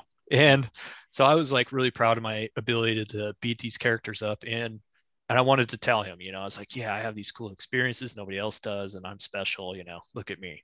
So I went up to him, I was like, yeah, you know, like I told him about my experiences, what I was doing, and he's just like, looks at me like I'm crazy, and he's like, well, why would you attack these things? You know, like they're part of you. Why don't you sit down and have a conversation with them instead? And I was like, what? You know, he just totally blew my mind. So I was like, all right, you know, let's try it. So I knew that I was going to probably have a lucid dream that night. So, or that morning, I, the next morning, I guess, because I was taking naps and that's when I was having them. And so I, I had a dream. I got out of my body. I walked down the hall and I turned around and sure enough, there's this zombie creature walking to, towards me. And I was like, okay, you know, I, I want to have a conversation with this thing. So I knew it wanted my brains because that's the type of zombie that I always I always have. And so I, I bowed my head down to it and it, I could feel the crunch of the zombie eating my brains. You know, I was just like, Ugh. and I just didn't react and it stopped. It was complete silence. And I looked up and the zombie, you know, wasn't doing anything. It was just standing there. And I was like, Hey, let's, let's sit down and have a conversation, you know? And it, it was like, okay. And it sat down. It didn't say anything. It just sat down with me. And I looked at it and, and I, uh, I can't remember correctly if it like turned into me at that moment, but essentially it turned into a copy of me. It the zombie design or whatever went away, and it was it was me, and I was like, oh wow, and I'm like, well, what's bothering you, you know? And it said I'm unsatisfied, and I'm like, well, what are you unsatisfied about? And it said I'm unsatisfied, and I was like, okay. And then I look down the hallway and I see another zombie walking up to to us, and I'm like, hey, sit down with us, you know? And so it sits down, and it it pulled wires out from its stomach and so did the other one and then they connected it to each other like exchanged the wires and then they merged into each other and then they merged into me and i immediately woke up and i was like what the hell was that you know and i i still don't really understand what that was all about but you know there's a lot of symbolism in there like the the merging the trinity merging together creating one things like that and these other fragmented aspects of myself, you know, coming together. But it also a zombie, you know, it's like very symbolic in the sense that essentially it's an unsatisfied being that that has this desire to eat flesh and it has no like real nutrients or anything from that. It just it's dead and it just desires more and more and more. And that's kind of like our culture essentially. And a lot of us feel that way. And I I do feel that way in a lot of senses. You know, it's like I'm constantly struggling with the desire for more to feel something that is unfillable. And, you know, I'm just like, I need it, I need it, I need it. And it's never, I know it's never going to satisfy me, you know. But I think there's, in a zombie, there's no awareness of what they're doing either. They have no self reflection. And they're just doing these things. So, and zombies are a very powerful symbol even today. You know, we make TV shows about them some of the most popular ones have zombies in them. So it's like, okay, these are very powerful symbols, you know. But so that was very shadow like work, I'd say. And I said that I didn't understand the mechanism behind that, like what happened with these merging and all that. But I can say that when I woke up, I felt changed. You know, something slightly inside me had changed, and I couldn't put a word on it. And that's kind of like the gnosis, you know, that you that people find in like ancient texts is like essentially you you know something you have knowledge of something but you can't like really define it you know and it's beyond kind of this ex, this material definition and Jung says the same thing he said that dream you know you don't have to sit there and analyze every single dream down to its finest detail because because you had the dream, that is enough. It's doing what it's supposed to be doing. So, you know, and it comes back to like that always brings me back to being like, well, what am I doing? You know, like I'm having lucid dreams. I remember I'm trying to remember my dreams, you know. I'm trying to recall these things. But if I don't do any of that, then it's still doing what it's supposed to be doing, right? And in a sense, yes, but also our drives and desires to do certain things are also part of that story, you know, like our drives and desires are unconscious for the most part. You know, we don't really have conscious awareness of why we're doing things, but we're doing it for a reason. So when you're trying to experience these things, you're trying to engage more with your dreams. That's part of the the process, you know. What process that it brings to, I don't know, you know. I'm still in this process myself, you know, but I can tell you that I'm so thankful that I've had these experiences because I can see the world in such a different way than I did before. And I find much more beauty and in full life in waking reality now that I've had these experiences. I, I feel like the world is so much more alive than it was before. Yeah, that's that's amazing. You know, that's one aspect of shadow work that yeah. I've encountered. Another aspect of shadow work that is really common through people that explore lucid dreams is actually a seemingly very real physical manifestation of the shadow as an object that you actually have to encounter. And that crosses into like the metaphysical aspects of what the cultists essentially are getting to, like, um, you know, the ethosophy, I, I, never say it right, but Rudolf Steiner's work, you know, mm.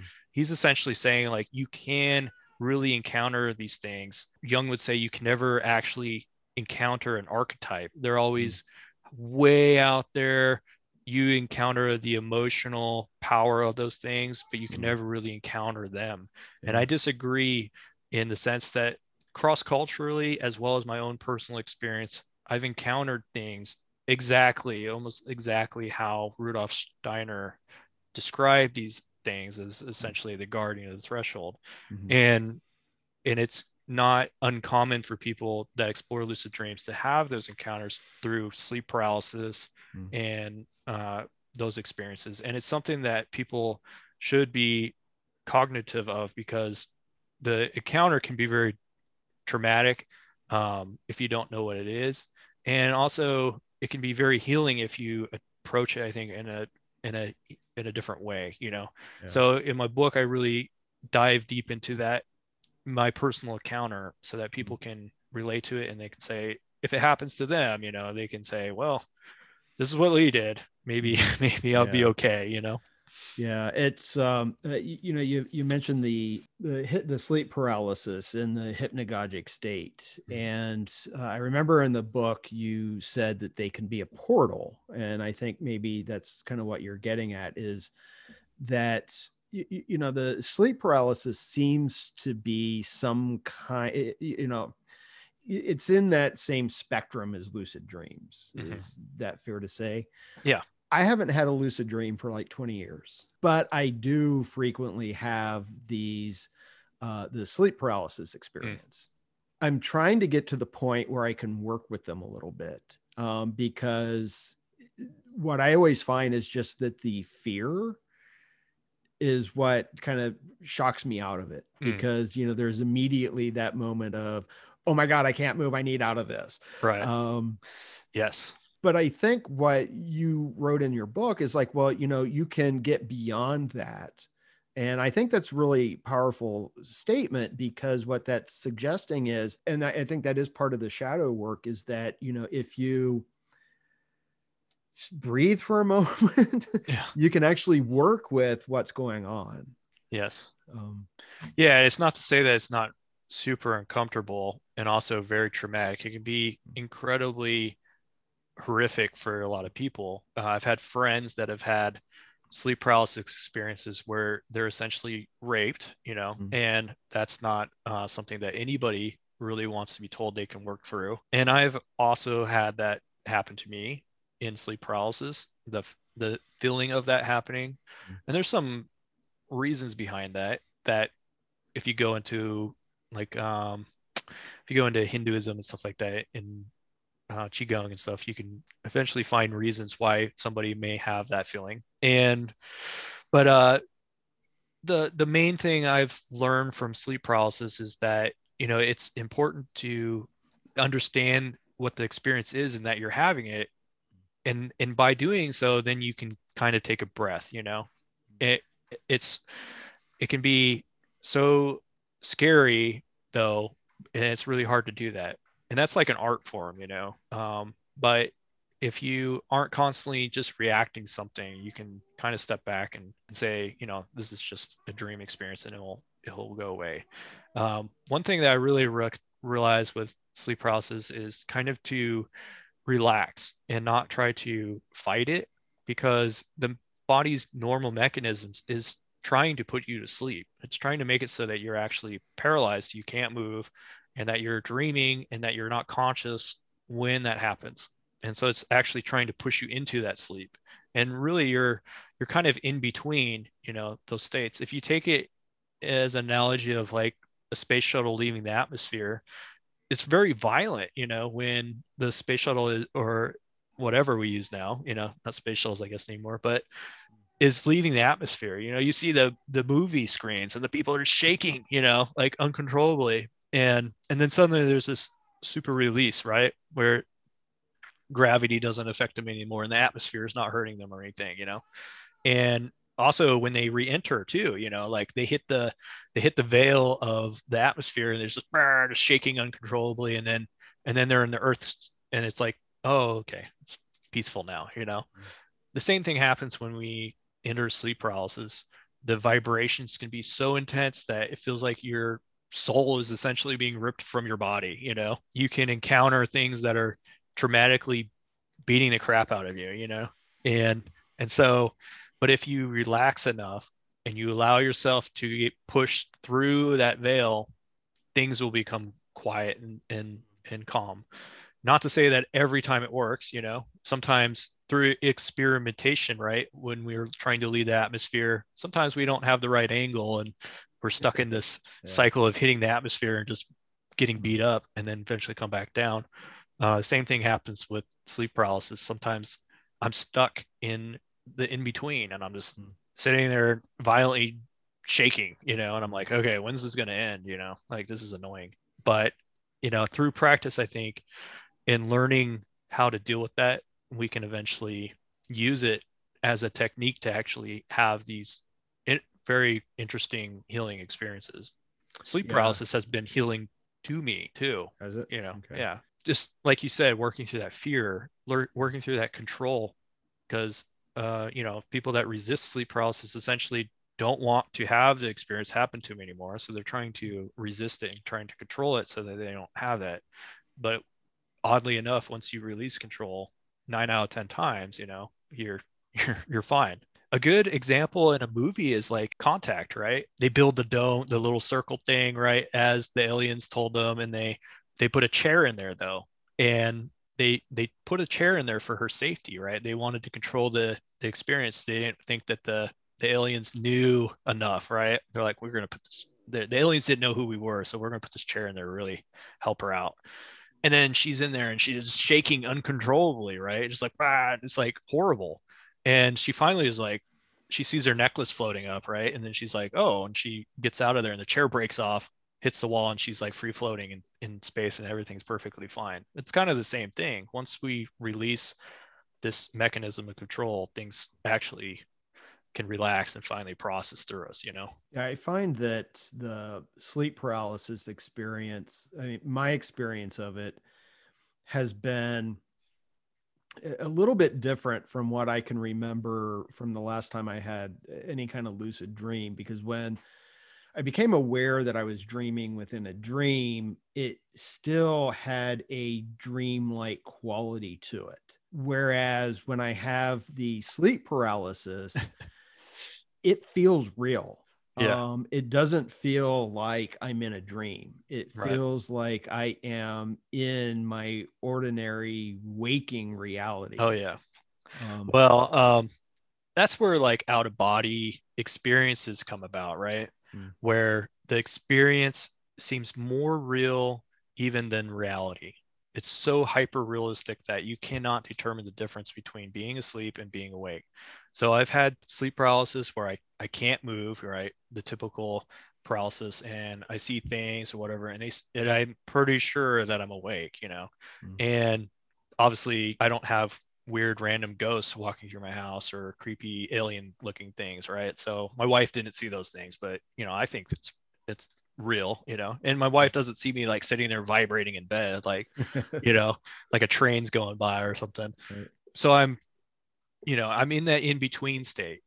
Yeah. Now, if you relax enough, and even sometimes, you know, um, after a while, I I stopped getting sleep paralysis. I would just kind of lay in my bed long enough, and suddenly I'm, I'm like, okay, you know, like, am I asleep? I don't know. And so I get up out of my bed and I start doing jumping jacks in hopes that I don't wake my wife up and look like a crazy person, you know. And I, I start doing jumping jacks and suddenly I'm floating in the air, you know. Mm. And I'm like, okay, I'm I'm dreaming. But I literally have no idea that I'm dreaming. Like it, it's so realistic. I cannot mm-hmm. tell the difference. I mean, um, going to the bathroom and flipping my light switch on and off as fast as I possibly can.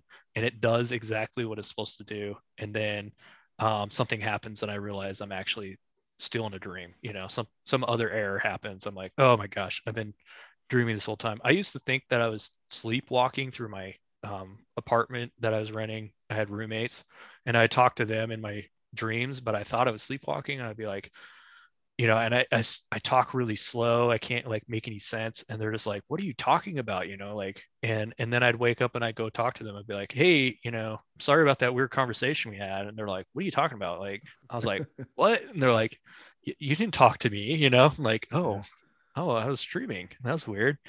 But it seems so real, you know, and the people mm-hmm. act exactly how they're supposed to act. Everything's so realistic. You just like, I can't tell the difference is very uh, telling of waking reality too, right? Mm-hmm. Yeah. Um, yeah. I know. I know. I remember you saying something about shamanism mm-hmm. um, and relationship to dreams and spirituality and stuff too, and that kind of comes in contact with sleep paralysis uh, mm-hmm. a lot as well as like experiences people have in there. So we can talk about that if you'd like. Yeah, because one of the, the questions I originally had for you, and I decided I wasn't going to ask it. But um, uh, well, and and I decided not to ask it because I kind of answered my own question. Oh, okay. Um, but uh, I'll, I'll say this as best as I can. So the the original question was, can you have a lucid dream when you're awake?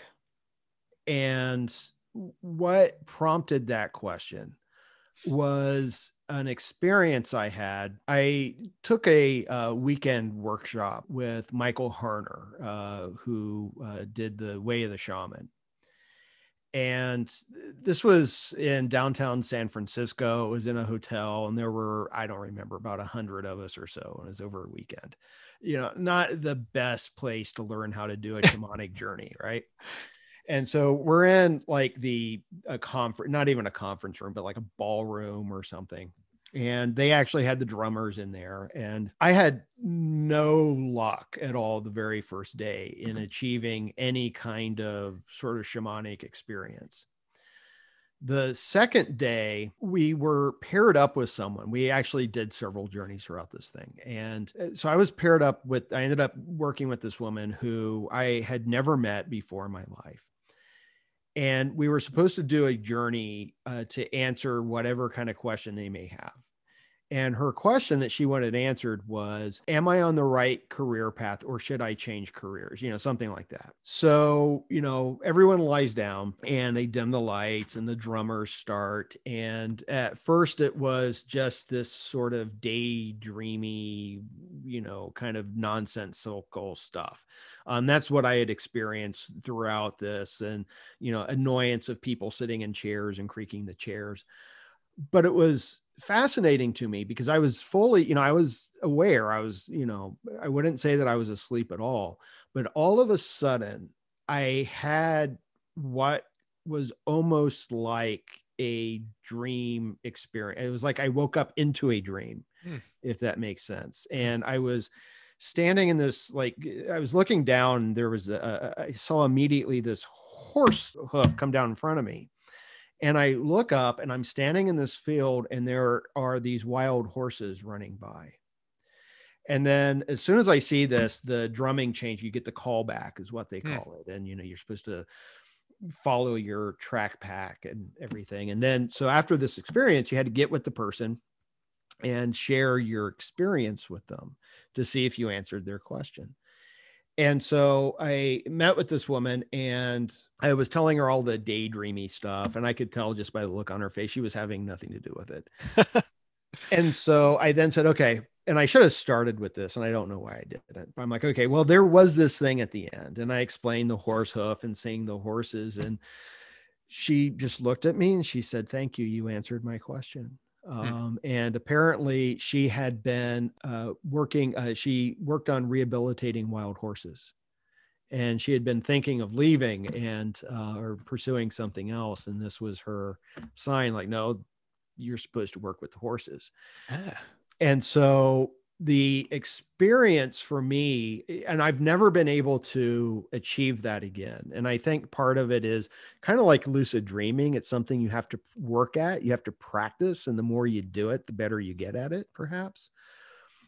But it was interesting to me because like i said it was almost like waking up into a dream. Mm-hmm and I saw a parallel between that and this lucid dreaming experience of becoming aware within the dream. Mm-hmm. Yeah. So uh, Jung would talk about his active imagination mm-hmm. techniques. So essentially pulling the dream content into waking reality and working with it as though it's like a real, essentially, you're creating a tulpa or an imaginary uh, figure that or friend or whatever you know um, you're bringing dream content out. You're actively working with the imagination amplifying it to be as real as it possibly can to the point that it starts communicating back to you as a waking hallucination almost right? Mm-hmm. and i think that's cool and all but you know it's like well what what's really happening here you know? And so you know what is imagination? What is that? I tend to think that the imagination isn't something that's um, just in your what we think as just fake, right? It's mm. fake. Um, I tend to to use the scientific method and apply it to that, and I say, well, you know, if if science is real, right, then everything comes from something else. So the imagination has the re- the result of something as well, and so the content in there has to be something as well and so how it interacts with and also like sleep and wakingness and consciousness right? Being consciously awake and stuff like that is very malleable as well right? People can have daydreams they can have um you know hallucinations waking hallucinations all these different things. And it's like well what's going on there? What i think is that these realms right the the dream world if you want to call it the unconscious realm and the waking realm are very thin. And there's a small barrier keeping this show together right? And it like you were saying we're like one step away from being completely insane you know? It doesn't take much. It really doesn't. If anybody's ever used like any hallucinogens or entheogens or whatever you want to call them it takes very little for a person to go from completely stone cold material scientist to being completely unrational, you know, stripping naked and running through the streets, right? So you having that type of experience, I don't think it really takes much. Um, some people, you know, have a weaker ego, right, than other people, and they're very. Some of people are Jung Jung had this idea of ego not being really a bad thing, right? That we tend right. to think today it was uh you can have many different kinds of ego right? You can have a malleable ego you can have like a really hard ego and then you can have like a semi semi permeable ego right? And in every phase in between. And essentially the ego is what keeps this sense of reality together. So when you start making it so that things can enter the ego well it's entering your version of reality to make it something that you typically wouldn't experience. Um, the same thing with the too hard of an ego too. It's like some people don't allow anything from the outside world enter their their version of reality. They are very solid, right? But with those people, unfortunately, when something is so massively has such a massive amount of energy behind it, it forces them to it forces into them, right, their ego, and essentially shatters their complete worldview, and they may fall apart and never be put back together. And they have psychotic breaks, right?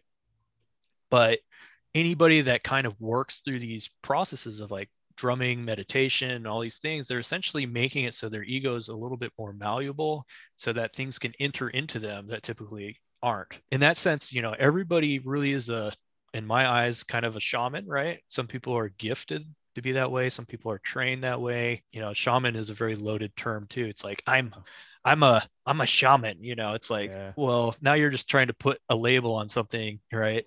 And you know, all the training and everything associated with that. It's like, okay, but essentially every human being has magical abilities right mm-hmm. of the of having the imagination enter into their ego and change their worldview or get information that exists um, outside of what they know right and i would explain your situation very remotely close to the same thing essentially you got the information from somewhere and it could be unconscious right you could you could have picked it up uh, exactly. from her or whatever you could explain it away in that sense um, it doesn't matter. What does matter is you experienced it, right? And mm-hmm.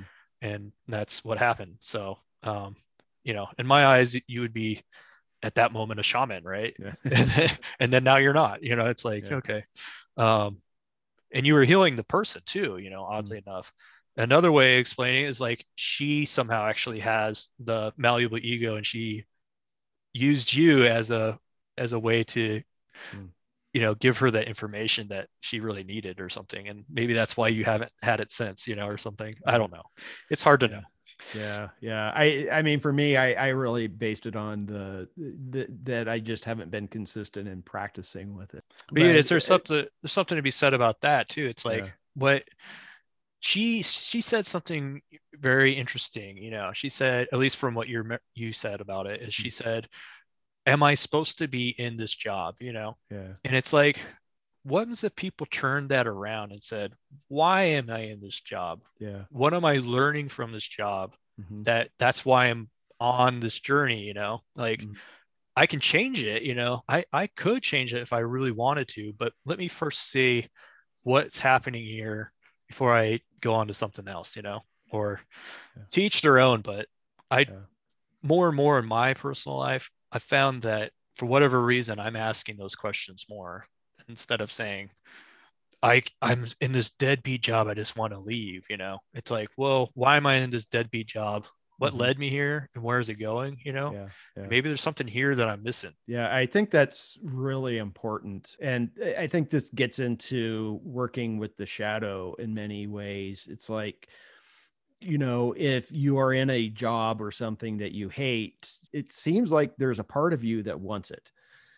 And instead of asking, you know, well, how in the heck can I get out of this? Which is a valid question, but to also ask, why am I still here?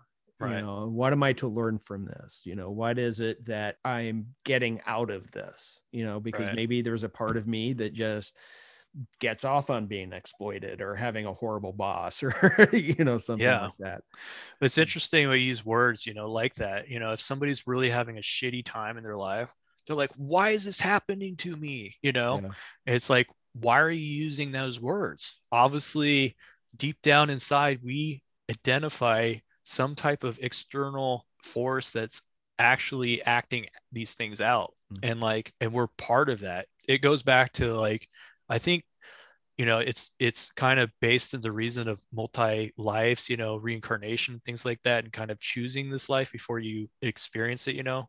And that's easy to say when you're having a freaking good time you know? You're like i'm a millionaire and like life's mm-hmm. great you know? But it's like when you're poor and broke and like everybody around you is dying that you love it's like holy shit this sucks you know? And it's like why is this happening to me? you know? And it's really hard to turn around and say what am I to learn from this experience? You know, like this is if this is planned, then this experience sucks, you know. But like really how can I embrace that and like move on into my further growth, you know? And some people that have done that we we've identified them as being some of the most powerful people on the planet you know they're like yeah. you've had such great suffering but how did you overcome that and they're like you know i accepted it as my life you know i mm-hmm. accepted it as something i'm supposed to learn from and and moved on from that so it's hard for, hard to do you know easy to say.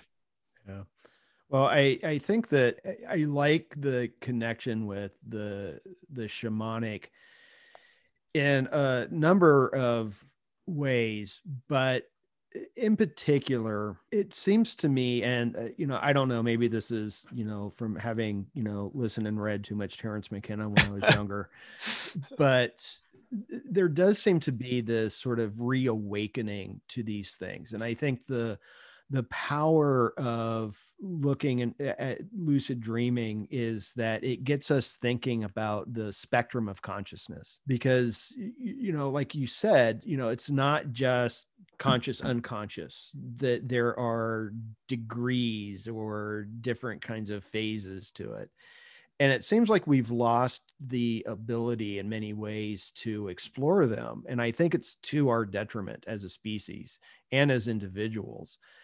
And that's where i personally see the power in promoting and encouraging lucid dreaming because it allows us to tap into this sort of shamanic aspect that we've kind of lost as a culture and can help us all heal and not yeah. just individually but collectively yeah i mean i mean i wrote my book because i i thought that i was given a lot of mentorship from other people. I worked really hard to overcome some of my problems or at least to identify them and try to work on them.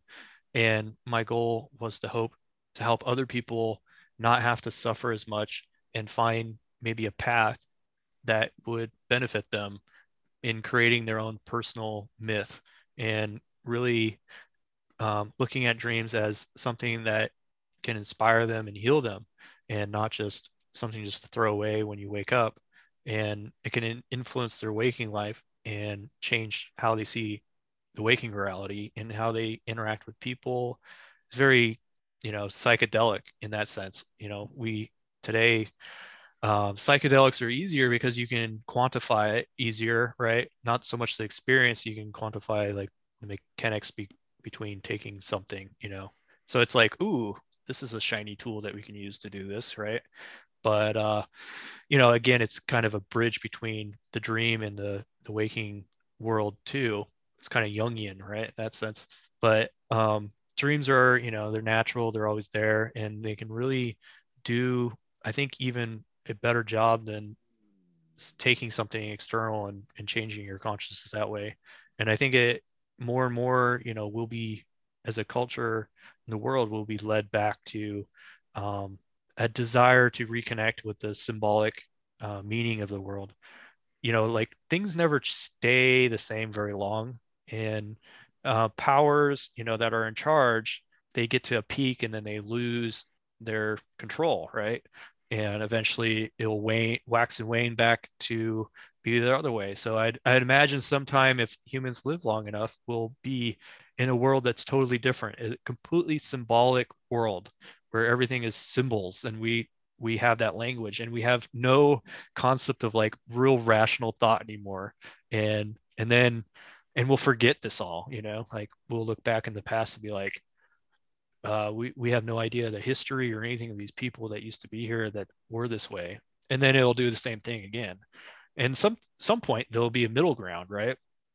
And that's kind of where i'm leading in my life you know in a in a uh, microcosm right? Me i've gone through a lot of these waxing and wanings myself and many people do all the time you know where it's like i'm a i'm an extremist scientist and now i'm extremist uh mysticist or whatever you know or, and this keeps going on and on and it's like okay if the pattern exists individually it exists as a larger group too so so i i think that the future is not necessarily good or bad, but it will definitely lead us back to symbolic knowledge. And I think that's where people are getting closer to in this breakdown of fact and things like that. They're they're looking for something. They're saying, well, nothing's real, you know. They're essentially desiring to go completely the opposite direction where nothing's real, you know, all logic aside, right?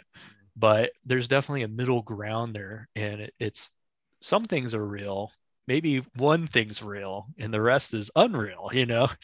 But essentially, you know, I think it's leading us back to really recognizing consciousness, a supreme consciousness that we're part of, you know, and I call that God. So, yeah. um, everyone has different names for that, but that's why I call it. Yeah, yeah, absolutely. And I think that that's that's the key is that there is something uh, beyond all of us, whatever we call it, um, whether it be God or some transcendent self. And I know some people just like to use the generic, you know, universe or creative right. source of the universe or something like that. Those are all symbolic terms describing the exact same thing. Yeah, for sure. Yeah. And we just get into fights about the clothes it wears. right. Again, you know, there's that scientific mindset of trying to put it in the box. It's funny, mm. you know, it's like you have these communities that essentially they're like, we don't put anything in a box, you know, but then you're like, you mentioned Hebrew uh, symbolism or Christianity symbolism, or even you know sometimes Buddhist symbolism, or and on and on. You know, depending on what community you're talking to, and they're like, no, no, no, no, no, no, no. And yeah. it's like you guys are doing the exact same thing that you hate. It's like it's symbols, man. You know, like yeah. they just they just don't understand symbols. Yeah. So I would encourage, you know, that's one thing I really do encourage people first read my book mm-hmm. and also after reading the book to really spend time on trying to understand symbols in your relationship to them because that will lead you back to total knowledge i think. Complete knowledge is in those things. So understanding that language will lead you back to things you possibly could never imagine i think. I'm still impressed daily what symbols have done to me so and are doing. Yes. Well uh, i would um, second the um, statement that people should read your book. um, and it's available on Amazon and uh, Bookshop too, I think. Book, yeah, it's pretty much everywhere. They can go to uh, luciddreambook.com and that's pretty much my it takes you to taileaters.com so okay. it's easier to learn and remember uh, luciddreambook.com and then on like middle of the page you can uh, buy it through amazon you can get a signed copy from me if you'd like.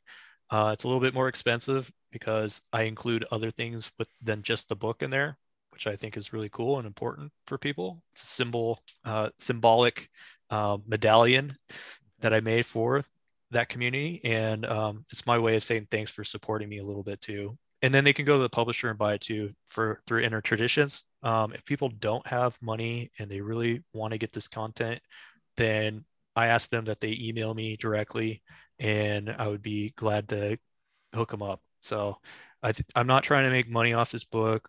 I'm trying to make my money back essentially that I put into it, uh, if possible, but that may take me a long time.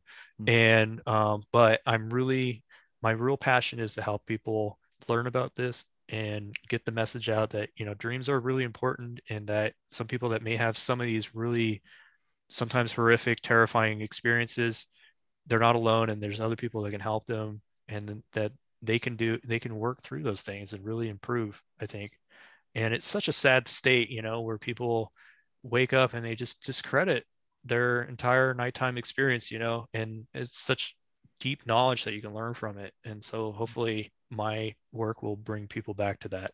So yeah, and we sleep what a third of our lives. yeah, yeah. and some more so than others. That, yeah, and, and so much of that is dreaming and not paying attention is like just disregarding this huge chunk of your life. Yeah. You know? So I mean, there's something said about the people that deny um, the knowledge that can be in dreams, you know, and that's a journey on themselves, you know, their mm-hmm. their perspective of reality, their perspective of the imagination, what really imagination means to them. And I think that's really sad. It's a really sad state. Um, you know, I think imagination is much more powerful than we really attribute to it, and that it should be recognized for what it is. Now, I don't know if it's intentionally done or not. Um, that's up for debate, but it seems to be possibly that way. So, um, real freedom is in the imagination, I think, and how you use it. You know, that's the real freedom. So. Yeah, I I, I like that very much. So uh, how can uh, we've got the website luciddreambook.com and i'll include that in the um, uh, show notes. Uh, how else can uh, people find out about you and your work? Um, well taileaters.com is probably the best way. So there's free guides on there on how to get lucid you know working with sleep paralysis things like that. There's tons of free information on there. There's information on psychedelic shamanism memory pretty much anything related to consciousness that um, I personally explored, and then other people have guest posted on there and wrote some really good articles on a very wide range of topics. So they can go there, and there's Facebook groups that you can join through there. Uh, there's a Discord group that you can chat with other people. Uh, the Discord's not so active, but the Facebook group is pretty active. There's like 700 people in there, and a lot of those people are actually more skilled at lucid dreaming than me, even. So they're actively practicing and some of them are naturally capable of having you know lucid dreams every night so you know they can answer a lot of your questions if you have it on uh, experiences that you've had and things like that i'm more interested in like kind of the symbolic nature of dreams and like working with them in that way instead of you know trying to determine if they're real or not um, but there's some people in there that are very interested in determining if dreams are real quote unquote real or not you know and so you can go there and talk to them about that and they'd be able to definitely open your mind to some different ideas. So that's probably the best way. And then they can contact me through the website um, and they can fill out a contact form there and they can get a hold of me that way. And I respond pretty much daily through that. So, um, yeah, there's plenty of ways to get a hold of me. So, okay, wonderful. I truly enjoyed this conversation and thank you again so much for yeah, your thanks, time Nick. and yeah. for speaking with me. I, I truly appreciate it. Thank you for having me with you, man. And that's a wrap on episode three of Rebel Spirit Radio. I wanted to offer a correction on something I said when I referenced the 1984 movie All of Me. I said it starred Lily Tomlin and Steve Allen. I have no idea why I said that. It was Steve Martin, not Steve Allen. All apologies to Mr. Martin. Thank you so much for listening. If you enjoyed this podcast, please be sure to give it a positive review on Apple Podcasts, Spotify, or whatever service you use to listen to podcasts. Your reviews really do help. And please consider subscribing. For those viewing on YouTube, please give this video a thumbs up and subscribe to the channel. Make sure you hit that notification bell so you will be kept in the know regarding upcoming episodes. For the time being, I'll be releasing episodes every other week, with the goal of releasing them every week in the near future. Also, please consider making a one time donation via PayPal or join as a sustaining donor via Patreon with three levels of membership available. Details can be found at patreon.com forward slash rebel spirit. Your support makes this podcast possible. I'm Nick Mather, and you've been listening to Rebel Spirit Radio. Until next time, may you be in peace and flourish in all possible ways.